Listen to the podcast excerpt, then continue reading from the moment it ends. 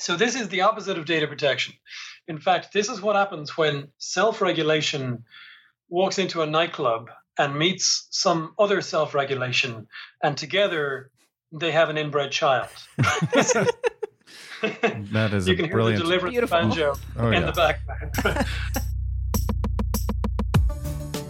It's the Zero Hour, brought to you by Safeguard Cyber. This is the podcast where we talk to innovative and transformational leaders, people at the edge of that next step, trying to get through transformation. And today, special edition for International Data Privacy Day, we have Dr. Johnny Ryan, who is the Chief Policy Officer at Brave, which you may or may not have heard of, the first privacy-first web browser. We cover all of the issues. He tells us what real-time bidding is and why you should care. Yeah, that is the entire architecture of ads on the internet, or as he calls them, all the squares and rectangles that chase you on the web. He has a very compelling argument about GDPR sponsoring and facilitating innovation. It's just, dude's brilliant. Happy to have him. Happy we could get him for Data Privacy Day. So without further ado, Dr. Johnny Ryan.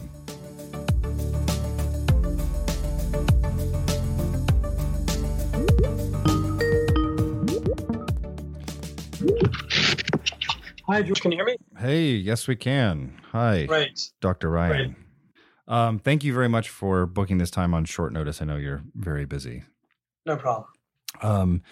All right. So welcome to the podcast. Happy International Data Privacy Day. Thank you very much. Your bio on the Brave website says, and I quote, "Like many Brave employees, he suffers from a syndrome called ad tech remorse," which we both love. Ashley and I both worked in a media agency before coming over here, so we consider ourselves former hacks also. Yes. But we love that term. It's the first time we've seen it. So just give us a highlight reel. Tell us about your journey, how you got to this point of ad tech remorse. Yes. Okay. Well, it comes from two different corners of the industry. A few years ago, I worked at a newspaper called the Irish Times, and I had the job of chief innovation officer, which meant try to help the company do digital things, right? Which was interesting for a print-based reputable newspaper at that time.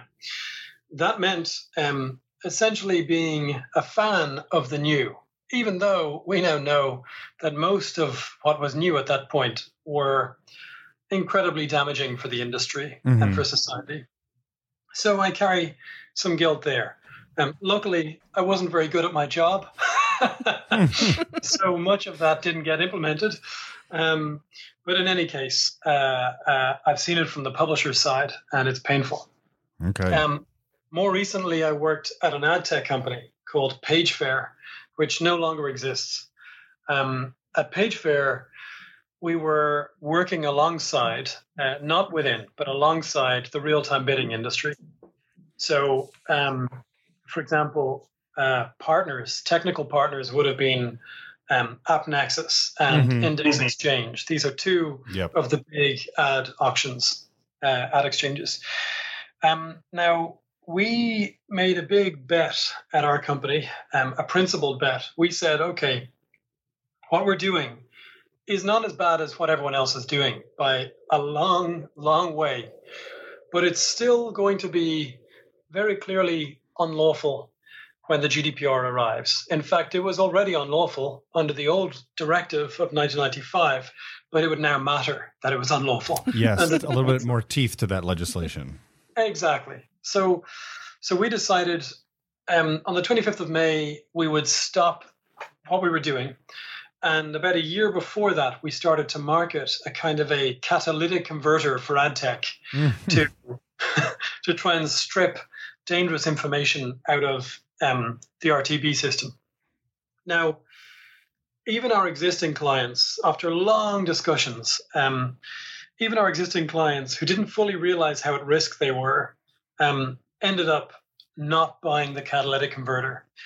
Everyone went either for a fudge, in other words, let's have magic rectangles with the word accept or okay on them, right? That make the problem go away. That works neither technically nor legally. But anyway, the IAB, as we would say in Ireland, sold the industry a pup, and the industry was very glad, I think, to buy that pup. And we're now about to feel the consequences of that, having wasted 2 years of everyone's lives. In any case, no one bought the catalytic converter. It was in no one's interest to actually clean the industry. And so, knowing that we were switching off the only revenue building bit of our business, which was working with RTB, essentially the company had to fold/sell itself. So a month before the GDPR arrived, I and pretty much all of my colleagues had to leave. And my first phone call was to a guy called Brendan Eich, who is my current boss. Oh, and, yes. Mm-hmm. I had the pleasure of meeting him at CES. Okay, very good. So Brendan, you know, I had known him because at PageFair, we were on the other side of the ad block war. The PageFair philosophy was ad blocking is a problem for publishers because however bad the ads are, some form of advertising does appear to be necessary. Some form. Mm-hmm. That's an important word, that word some. On the other hand, the fact that ad block is growing so quickly shows what everyone knows, which is that the advertising is also a problem. It's a problem for publishers, but it's a huge problem for people. It's jumping all over the page. It's snooping on their data. It's draining their batteries. It's a disaster. Mm-hmm. So the PageFair model was, fine, people can block these terrible ads, but if they do that, then PageFair will put in a fallback ad, a dumb ad, like an ad you'd see in the mid-90s. So let's imagine you're back on the Irish Times and you're reading about golf. You might just see a picture of a set of golf clubs in the corner, and that's fine, right? You should be able to deal with that. And if you can't, feel free to leave the page. That was our philosophy back then. The Brave approach is to block all tracking, including tracking-based advertising, which essentially amounts to 99.5 probably percent of all advertising. Mm-hmm. So we were on opposite sides, but coming at it from the same perspective, that the user, the person using a website or an app or whatever, does need to be protected against this system. We had different ways of doing it, but we also recognized the need to support publishers. So even though in theory we were on other sides, actually we were completely compatible in the philosophy behind what we were doing.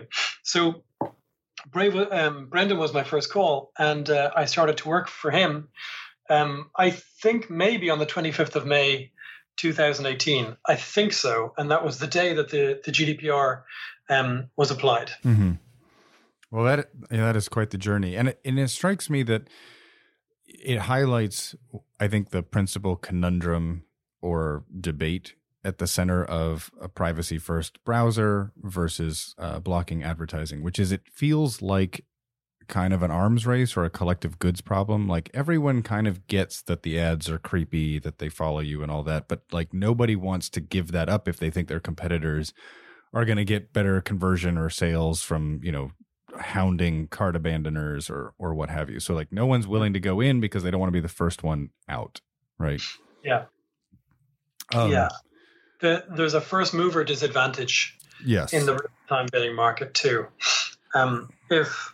If you are a competitor of mine and you stop sending all of these data about the people visiting your site out to all of your potential bidders for ads, if you strip your bid requests in real-time bidding of targeting information for very good reason, including for your own business, in the short term, it is highly likely that I, who have not done the same thing that you've done, will have a huge advantage in the market. That was an incredibly garbled way of saying what I wanted to say. Right. No, but yes, the point is taken. So the first mover disadvantage. Yes, and I think for our listeners' benefit. Yeah, and could you explain what RTB is? What is that industry? And then how does it relate to contextual bidding? every time you visit a website or in many cases load an app, the owner of the website or the app will need to show you ads of some form in order to make revenue. Now, often the system used to show the ad is called real-time bidding. What happens is information about you is sent to at least one auction house known as an ad exchange. And that auction house sends that information on to tens or hundreds or conceivably thousands of technology companies, each of whom represent various advertisers. The idea is that those many, many advertisers are then in a position to know that you are on that page or loading that app, and they can then decide whether they want to make a bid for the opportunity to put their ad into the rectangle that appears on that page or in that app. So you end up with this competitive bidding process that happens in milliseconds, literally in the blink of an eye, as you load the page. Now, in theory, this is very good because the publisher is maximizing the number of potential parties who can bid for the opportunity to show you their ad. Now, that sounds like a great idea. In the short term, the publisher does get a win, an ad is shown, but there are real problems here. The first problem is the information that are sent out about you in that broadcast to hundreds or thousands of companies every time you open a page or load an app. That information is saying essentially what every single person is reading, watching, or listening to all over the world. This is happening about everybody. It generally says where they are, sometimes exactly where they are. In the case of one of these systems, it says what your GPS coordinates are. That's and just, it's shocking. Yes, scary. It's alarming. Yeah, right. So I'm describing a huge data breach, and it's chock full of highly personal data.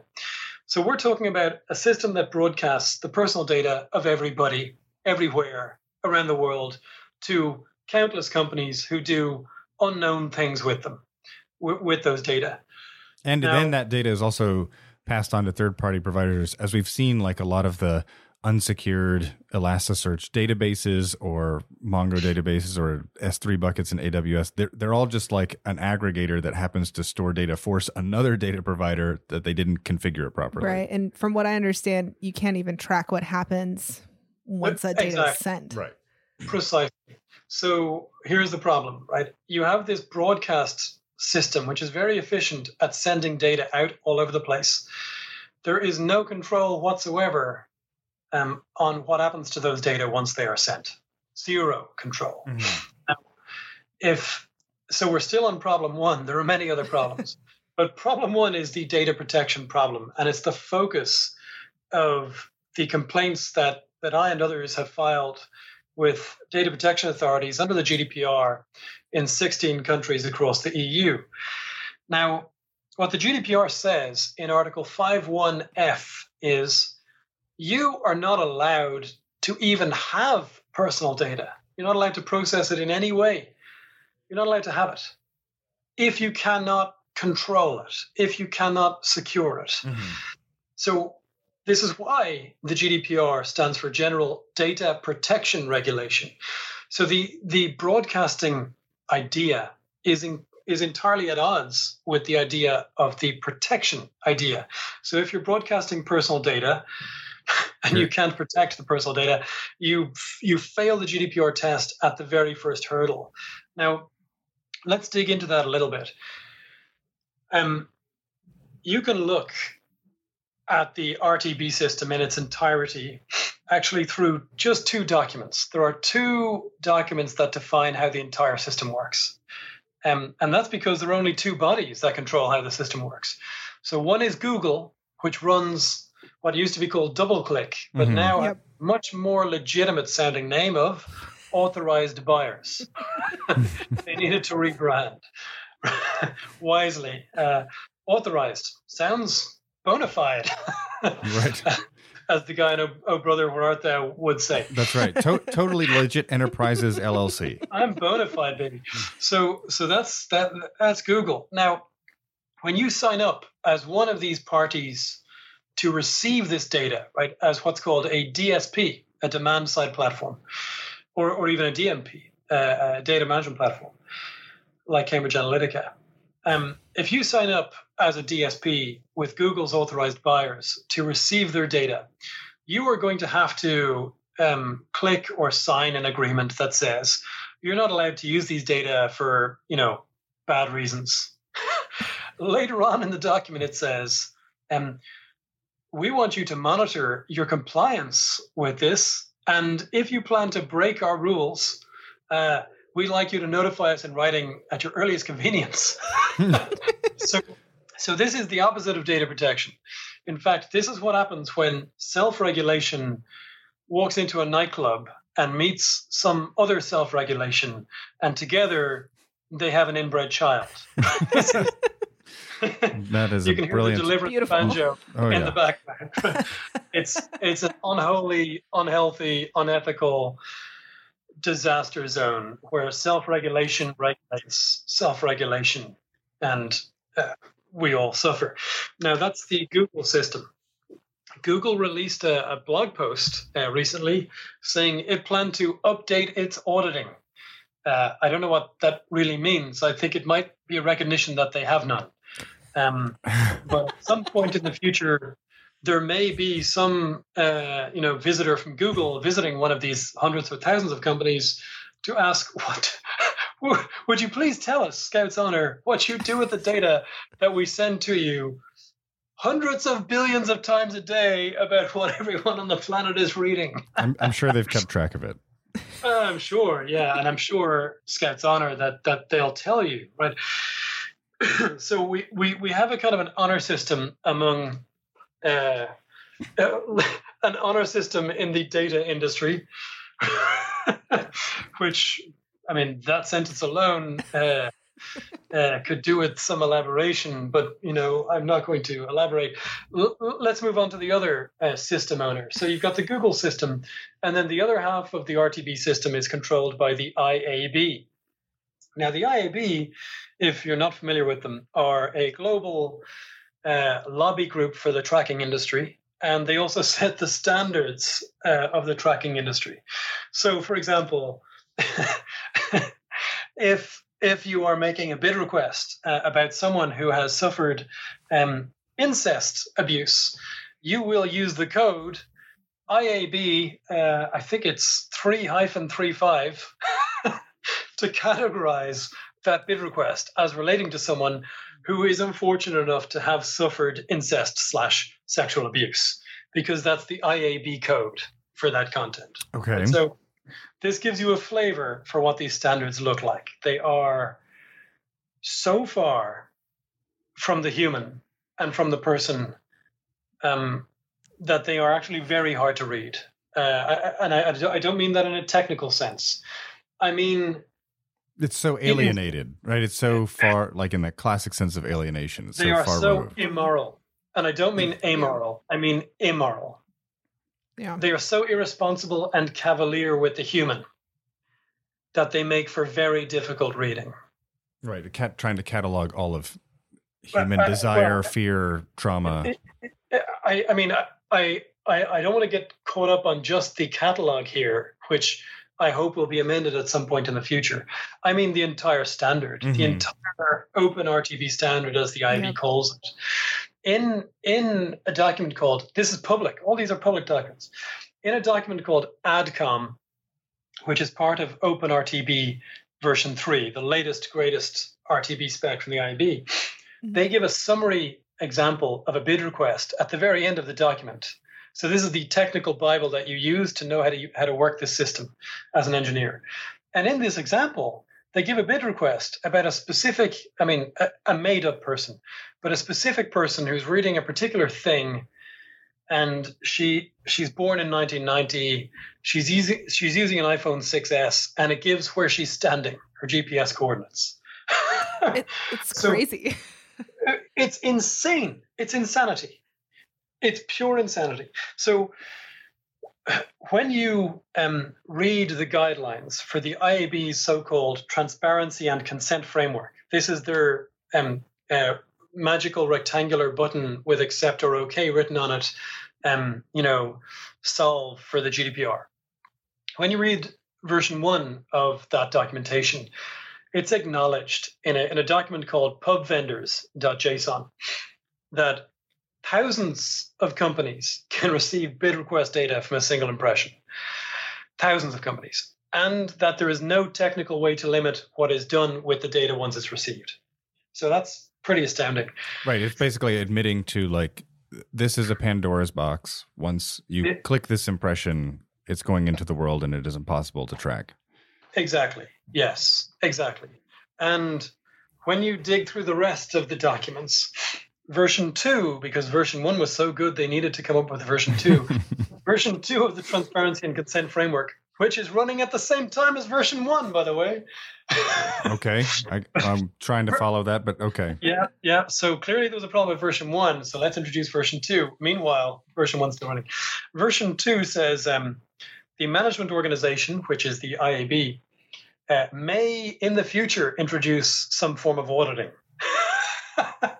So we have future plans to consider doing this. Exactly. So this is the same thing you get from Google. And most recently, the IAB in the UK announced that they had a work stream. They announced this in January, a work stream to consider security issues. That's what they told the UK regulator. Not that the UK regulator has actually done anything at all about this problem. Quite the contrary from what I can see. So we have a massive, huge data free-for-all. And I don't say the word huge without reason. Mm-hmm. Let's start talking about scale. This is when the jaw really will start to drop. When you talk about data breaches, we're used to thinking about hundreds of millions of people. It's hard to be surprised, isn't it? I mean, we keep hearing about breaches, and they're always so vast, majestic. Well, I'm going to tell you how many of these bid requests are processed by one particular ad exchange, ad auction house. Index Exchange, according to its own materials, which are public, processes 50 billion bid requests a day. Now, that is 50 billion broadcasts about what a person, different people probably in most cases, about what a person was reading, watching, or listening to, maybe where they were, about their device, details and IDs that are highly specific to them so that you can match each of these things up together and build a profile. So 50 billion of these little micro breaches a day from Index Exchange. Index is the smallest of the biggest ad exchanges. So OpenX says it processes 60 billion a day. Rubicon, it doesn't give a billion a day figure, but it says it's tracking these things from 1 billion people's devices. PubMatic claims it processes 70 billion a day. Oath says it does 90 billion a day. AppNexus is somewhere about 131 billion a day. Smaato somehow claims 214 billion a day. And Google is clever enough to give no figures whatsoever. But we know that its system for this is live on 8.4 million websites at least. So we are talking about a data breach that reveals what everybody on the planet is reading, watching, and listening to. What everyone is reading, watching, and listening to. Broadcasting that out to thousands of companies, hundreds of billions of times a day, possibly upwards of a trillion times a day. So this is, in my mind, unquestionably the vastest data breach that has ever been recorded. Well, that is technically ongoing. Well, it's systematic and ongoing. I mean, the figures I'm giving you are for every day. Right. So I think that is staggering. I actually have goosebumps.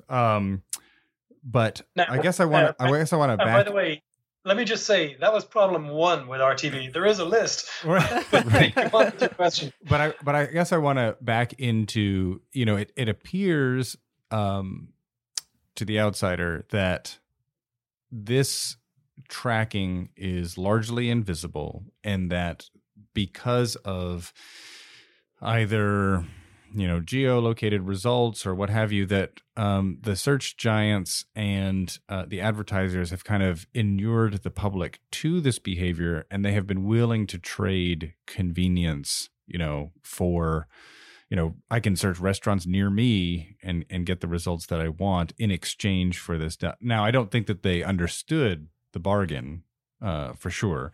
But how do you work against that behavior? How do you try to teach a new behavior? This is not RTB is not about a trade-off between convenience and functionality. Mm-hmm. Nobody gets anything that they would not otherwise get from real-time bidding.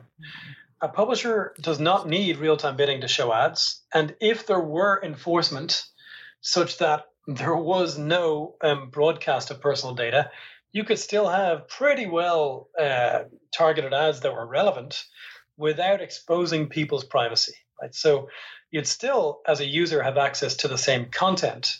You just wouldn't be subject to the data breach. Mm-hmm. But what's going on with RTB is users are not aware of it. Right, they just for sure. Yes. Not heard of it. I mean, we've been pushing this onto the front pages twice in the last 2 months, I think, of the Financial Times, and it's starting to get airplay in normal media. But for years, RTB has been growing quietly in the background, and its existence is really only a subject for the ad tech trade press, who crow about it constantly.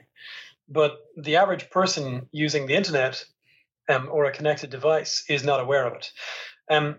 There is no additional benefit to the user from real-time bidding. And actually, aside from the data breach problem, it is also causing serious harm to sustainable media. So there's a long-term pain, aside from the data breach issue, that the user will experience. Yeah. So when we're talking about, Brave trying to create an entirely new model for browser experience and really internet experience. Uh-huh. Could you take a moment to explain if I tried to explain Brave to my mom, I would probably flub my line, but I'm trying to say she would understand the ad block feature. She would understand the privacy. It doesn't track what you do, but I'm curious about the basic attention token, like trying to create that, inner economy inside of the interactive experience. I would love to hear more about that. Yeah. Okay. What I like about the Brave approach to online utility transfers, right, or online payments, is actually that although it involves crypto, it's really simple. It's not complicated at all. You like simple. So if you are going to find yourself having to block all tracking-based ads, functionally, you're going to end up blocking nearly all ads. That is what's happening right now. And that means you're turning off a major, in some cases, the only revenue stream for the publisher who is producing the editorial content or the editorial content that people want to see. Right. Now, that's a disaster. That cannot happen. So Brave's approach is, instead of just blocking the tracking-based ads and hurting publishers and thereby undermining the sustainability of the web, you need to insert a new model where this problematic model is being switched off for your users. So the new model is, if a person decides that they do want to see offers that hopefully are going to be relevant to them, then they can decide to switch on something called Brave Ads, only if they want to. Mm-hmm. Now, if they switch on Brave Ads, what will happen is a profile of them will exist on their device. Their device will operate as a Faraday cage for their personal data. It will never leave the device. Brave as a company, by the way, cannot get at it. Right? We don't get it. No other companies get it either. But this profile on the device is highly intimate to you. It knows what you're doing when, right? It knows the things that your device can know. So it's actually really good at knowing what you might be interested in. Every day or every hour, depending on the way things are set up, a catalog of ads is sent to a geographical region, and is sent to each device in a geographical region where those devices have said, yes, we're interested in ads. And the profile of you that lives on the device, think of it as your spirit animal, in a sense, will sift through those, and it'll decide which ones might be relevant to you. So this is trying to make the user agent, which is what web browsers are supposed to be. The user agent is the one that knows you well enough to decide whether to show you an offer or not. You can say, I don't want to see any offers, or you have a control to say, okay, I want to see some offers, and I can decide to see between 1 and 5 every hour. It's entirely up to you. Now, when you see one of these offers, no one knows that you are the individual who has seen it. It could be that the offer says, would you like to test drive an Audi tomorrow outside your office? And if you want to do this, you know, you're going to have to kind of click to send us your driving license so that we know it's okay for you to drive our car. Right? I'm making that up, as we're speaking. Mm-hmm. Right. But we aren't saying that no advertiser can ever have a relationship with a Brave user. We're saying the user of Brave is the one who decides when they want to open a hailing channel to a marketer. Right. And it's their agent who decides that they should even be troubled with the prospect of doing that. Now, when the ad is shown, there is going to be some financial value to that ad, right? So Brave takes a cut because it enabled that exchange to happen.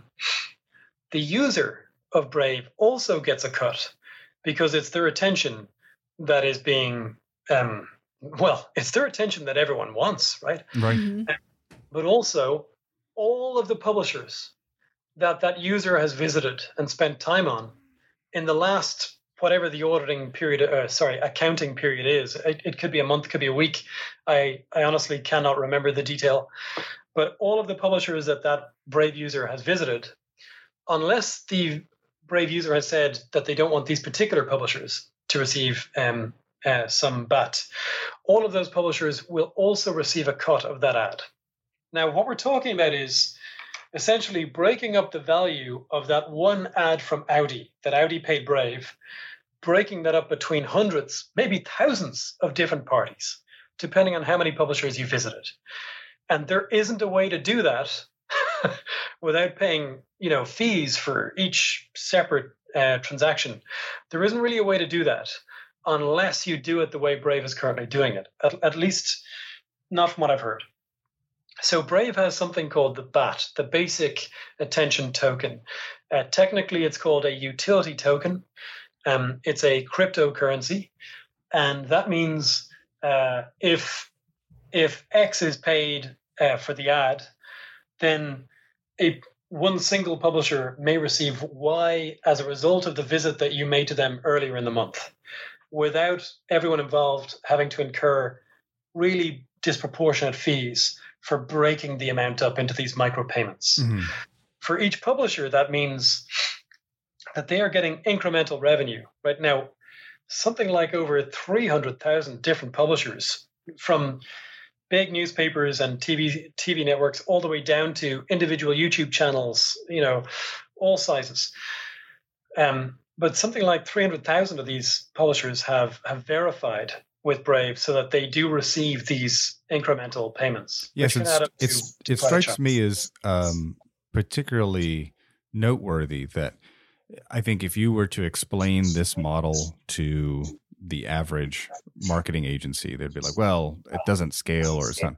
But we've seen Brave get consistent growth, mm-hmm. right? Like your user base has grown dramatically. So there's clearly some market force there that's helping or aiding that growth. The user base has grown quite organically. I think it's only in November, if I remember, that Brave even launched version 1. So it's been in a beta for a long time, or pre-beta, mm-hmm. and it's kind of growing word of mouth wise. And it seems, at least I'm not on the marketing team, but so it seems to me. And I've been in the room with marketers and agencies, when that discussion happens. And what they are looking for is some system that can work without exposing them to legal risk under privacy laws. An increasingly differentiated regulatory environment. CCPA, New York is coming on, GDPR, right? It gets kind of nightmarish to try and navigate that. I would forget about CCPA, by the way. CCPA is a highly watered down version of what Alistair McTaggart and his team were proposing. Oh, okay. He has a new initiative coming in November, Kepra. And Kepra is basically what CCPA should have been. It is not going to go through the same process that the CPA did. It is going to go directly to Californians who will have a yes-no vote on the ballot. And the polling I've seen shows that only 4% of Californians will say no. So don't worry about CCPA. Worry about CCPA 2, which is much, much tougher. And Brave is much more supportive of it. Yes. Oh, excellent. So, excellent distinction. So there is this regulatory fire insurance issue. But there is also something really important here. Marketers, from what I've seen, like Brave, because Brave works for them. If you have people who have opted in to ads, right? It's not that they didn't opt out. It's that they actually opted in. And as a real user instead of a impression or a whatever magic metric you want to use. As a bona fide human being, right, who lives in the planet Earth, that's a big difference. Now, every now and again, once in a blue moon, from what I've seen, I see an email come into the company going, hey, I'm getting these things and I don't know what they are. I never opted for this. Where someone, maybe because we didn't design it clearly enough or they made an accident, whatever, where someone misclicked and opted in by mistake. What is amazing is how few of those there are. So people who see these ads are actually in the market for these offers, right? Right. Which distinguishes them from everyone else on the internet. Yeah, and I think that was the snake oil sold was that at this massive scale that you could get really low cost marketing. Yeah. But then the quality of the return was either made up, or it just, it's like, yes, it's going to cost me more to reach these real human beings on Brave, but I know that they are actual buyers who have shown interest because they had to opt in that cost benefit analysis becomes a little easier to reconcile. I think reconcile. That's a big deal. Yeah. George, I would agree because I work for the company, but I do think, and funnily enough, it's actually surprisingly expensive to waste money advertising to bots. Yeah. Remember, but it's like a feedback loop. You're like in this rarefied environment and everyone's speaking about this language and I have this $50,000 test budget, just like blast a bunch of display ads. Yeah. And it's like, no, that's $50,000 that you just torched. Yeah. Even Facebook is dumping billions of fake accounts, right? Bots. Mm-hmm. Even Facebook's dumping billions of fake accounts every half year, right? And it only has 2.7 billion people on it. So right. That math is shady at best. There's a problem. So I can tell you the Brave Ads system has been running for, I think, 7 months now. And it's 400 or 500 campaigns in, so it's early days. But using the metric that the rest of the industry tends to use, it's not a very good metric, by the way. We should move to a better one. But the metric is click-through rate. How many people click through? Let me see. I'm just digging through some detail here. Okay, so the average click-through rate for Google Display ads, right? So Google Display are basically any rectangles in the Google all the rectangles. Okay. All the rectangles, baby. It could be video, it could be a picture, whatever. Right. Is 0.46%. Roger right? that. So it's a little bit higher than I thought. Yeah, it's higher than I would have thought too, actually.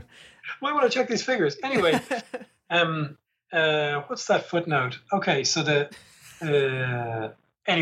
so the best figures that I have in front of me, which is quite a caveat, say that Google Display is getting an average of 0.46%. Let's be generous and say 0.5%. Right. And that includes, of course, multi-billion-dollar bot fraud. Yes. Now, Facebook is doing twice as well. It's at 0.9%. Right. Yeah. And that includes some bot issues too. Yes. Hence the migration of media dollars into Facebook and hence, the behemoth. So there's a problem. But, problems happen.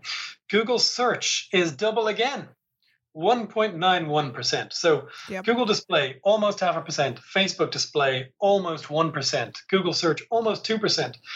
Brave's click-through rate right now for Brave ads is 12%. That is bananas. That's awesome. Well, now it may not last, by the way. So let's just set expectations here. There are very good reasons why it should be an order of magnitude better. But certainly. There's also a novelty factor.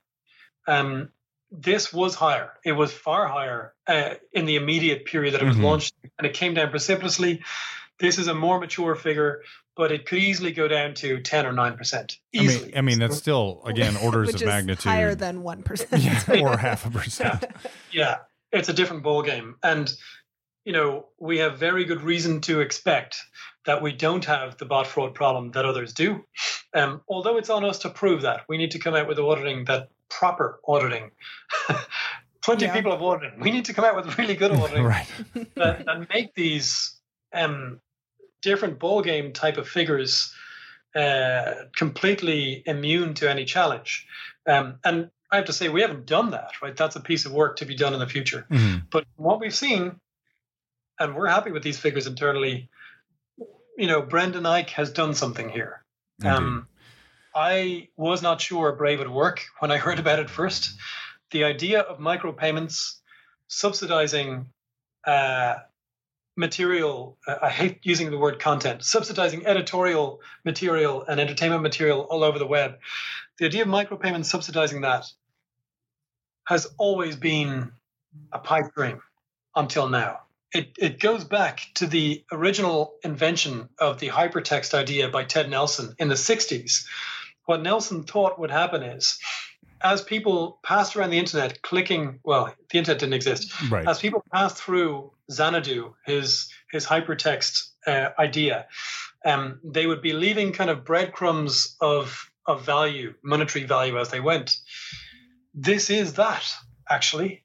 And it takes all of the hot air out of crypto, in a sense, and just applies it to be really efficient plumbing. Yeah. Yes, I think that's like an applied technology rather than just like a cool buzzwordy. That's a very nice way of putting it. Yeah, that's it. And I think this is interesting, and it it's innovative and it's tricky because the rest of the world is just speaking in a different language, and I think it's going to take some time. But I'm encouraged by the organic growth. I am very curious. When we were doing the research for this podcast, you have a unique and compelling argument to at least our ears that GDPR is essential for innovation. And we're sort of winding down on time, but I want to make sure we give you time for that, because that argument is just, it's different than the entire argument around GDPR. It's like, oh, we have to comply. Is this necessary? It's going to detonate this particular industry. It's a regulatory burden. I want to give you space for that because I think it's unique and I hadn't heard it before. Okay, it's a good question. First, is it a regulatory burden that is disproportionately felt by smaller rather than larger companies? The answer is no. The GDPR is a risk-based regulation, and that means it targets the big players that cause the biggest risks and the biggest harms. Now, sometimes it takes an awful lot of work to bring those players to heel. But it gives the enforcer the power to discipline them and to force them to change how they do business. The GDPR is not built to penalize a particular startup or other, unless that startup is handling the personal data of millions of people and throwing it all over the internet. Now, there are many of startups in the RTB business, and those guys do deserve to be penalized if that's what they're doing. Mm-hmm. But the real challenge from the GDPR is felt by Facebook, by Google, all of those big companies. And I'll tell you why. There's a few reasons. The first is I often describe this system as a system of cascading monopolies. So, George, if you and I set up a ride-hailing business and it grows on the merits to be a 10 million user company where 10 million people are using our ride-hailing app. If we do that, and then if we open up another line of business in pizza deliveries, and we take all of the data from our ride-hailing business and just drop those network effects into the other line of business, pizza delivery systems or pizza delivery service, we basically steamroll over the mom and pop shops, mm-hmm. right? They would just be evaporated because our get big fast network effect thing that worked in one line of business could now be offensively leveraged into this second line of business. And if we're one of the big current tech companies, we would then steamroll into a succession of businesses, cascading our monopoly. Yes, I've heard this repeatedly. The story is, the startup is one thing. I need to solve this one problem. And then they go to pitch and they're like, and we have this additional revenue stream in monetizing the data. Like that became the language. It's like, once we capture sure. it, just sell it. Well, that's a problem. But I'm actually talking about something else. I'm saying you get really big in one area, and then you take your bigness, all the data you have, to demolish the incumbents in some new area that you enter. Like expanding moats. Yes, like expanding moats. That's exactly it. But it's almost like you're airdropping moats. Right? So instead of having to compete on the merits in each separate market, in each separate line of business, you're offensively leveraging. Now, the GDPR says, and this is based on American law from the 70s, believe it or not, it says you cannot use data outside of the purpose for which it was collected. It's called purpose specification. Mm-hmm. Now, here's what that means, right? It means if Facebook or Google have data about you for one reason, they can't have an internal data free-for-all. They are supposed to ring fence the data tightly. They can't use data from one end of their business to prop up the other end of their business and compete with some other company unlawfully. Right, Nix is the pass-through. Exactly, right? So today, that is exactly what they're doing. And what you're going to hear from us at Brave in the coming weeks is a new set of complaints targeting those companies and forcing the regulator, or at least helping the regulator, to enforce purpose limitation. And that will have the effect of allowing users to lobotomize those big companies. Instead of saying delete Facebook, a yes or no, the user will then be in a position to say, I only want Facebook to be allowed to use my data for this little thing over there. It can't use my data for all these other things. And essentially what that will do is functionally break up those companies because they will not be allowed to cross-use data for whatever purpose they want. Now, that's the GDPR, and that's what it can do. And there's a story prevailing that the GDPR is some, excessive regulatory burden dreamt up by the Europeans. But make no mistake, the GDPR is heavily based on what are called the FIPS, the Fair Information Processing Principles, that came out of the United States in 1973. Yeah, I don't think anyone is talking about that. This is crazy. And the FIPS form the backbone to the U.S. Privacy Act of 1974, right? So the GDPR is simply the Europeans taking these ideas, and they're taking them earlier, actually, in the 1995 directive, and weaponizing them. Now, it is essential, as a federal law is considered, that the FIPS get a proper look-see. And what we have been advising lawmakers in the US on is saying, look, GDPR is emerging as a de facto standard across the world because there are so many GDPR clones, they account for more than 51% of the global GDP. So what the US should do is build on the FIPS, which are its ideas. It should bring those ideas home. It should essentially legislate for a GDPR-like law, and then through enforcement action and through court decisions in American courts, take ownership of the global data protection legal system. And that is how you set the rules for international data trade. Brilliant. Everything that you've been saying is pointing out that the individual is the one that holds the power. And we often have this debate internally. Why aren't we seeing more companies focus on privacy first? Why aren't we seeing that inherent in designs and the tools that we use?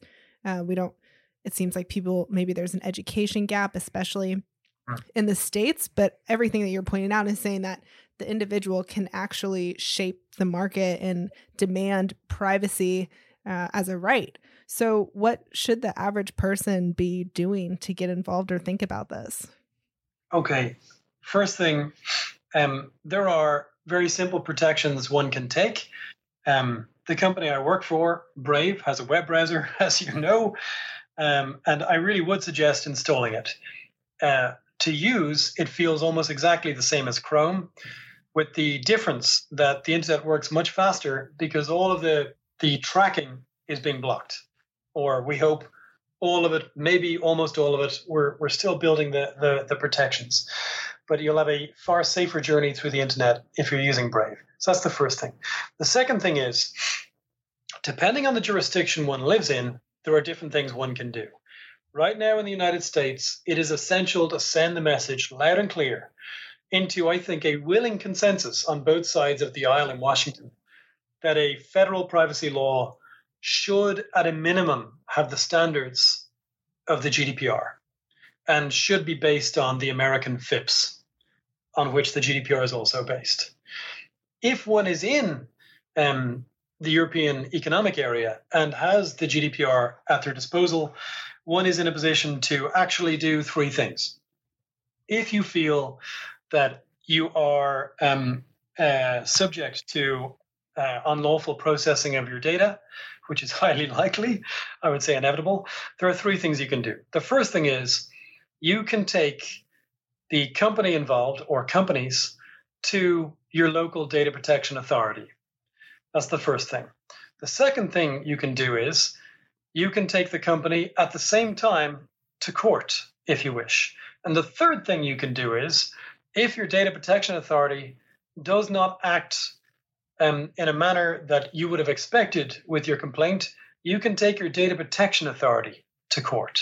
So there's quite a few ways that you can vindicate your rights. And the private right of action that people in Europe enjoy is currently one of the battleground issues in the US privacy law debate. And I think it's a good idea for everyone to be pressing for that private right of action. That's great. That's brilliant. Well, I think that's the time that we have for today. Thank you again very much for getting on the phone afternoon your time on such short notice to help us celebrate International Data Privacy Day. Curious if you all in the office are celebrating in any particular way. Well, I work from home in Dublin, actually. So private party. I don't know what they're doing. But thank you again for the time. We really appreciate it. Yes, thank you for joining. Thank you very much. Thanks, guys. All right. Cheers. Bye. Well, thank you for tuning in. If you like what you've heard, give us a rating, give us a review. We'd love to hear from you. In the meantime, we give our thanks to Abby Bruce, as ever, for sound design and production, Matthias Cefaletti for our theme music, and until next time, stay safe. This is the Safeguard Zero Hour signing off.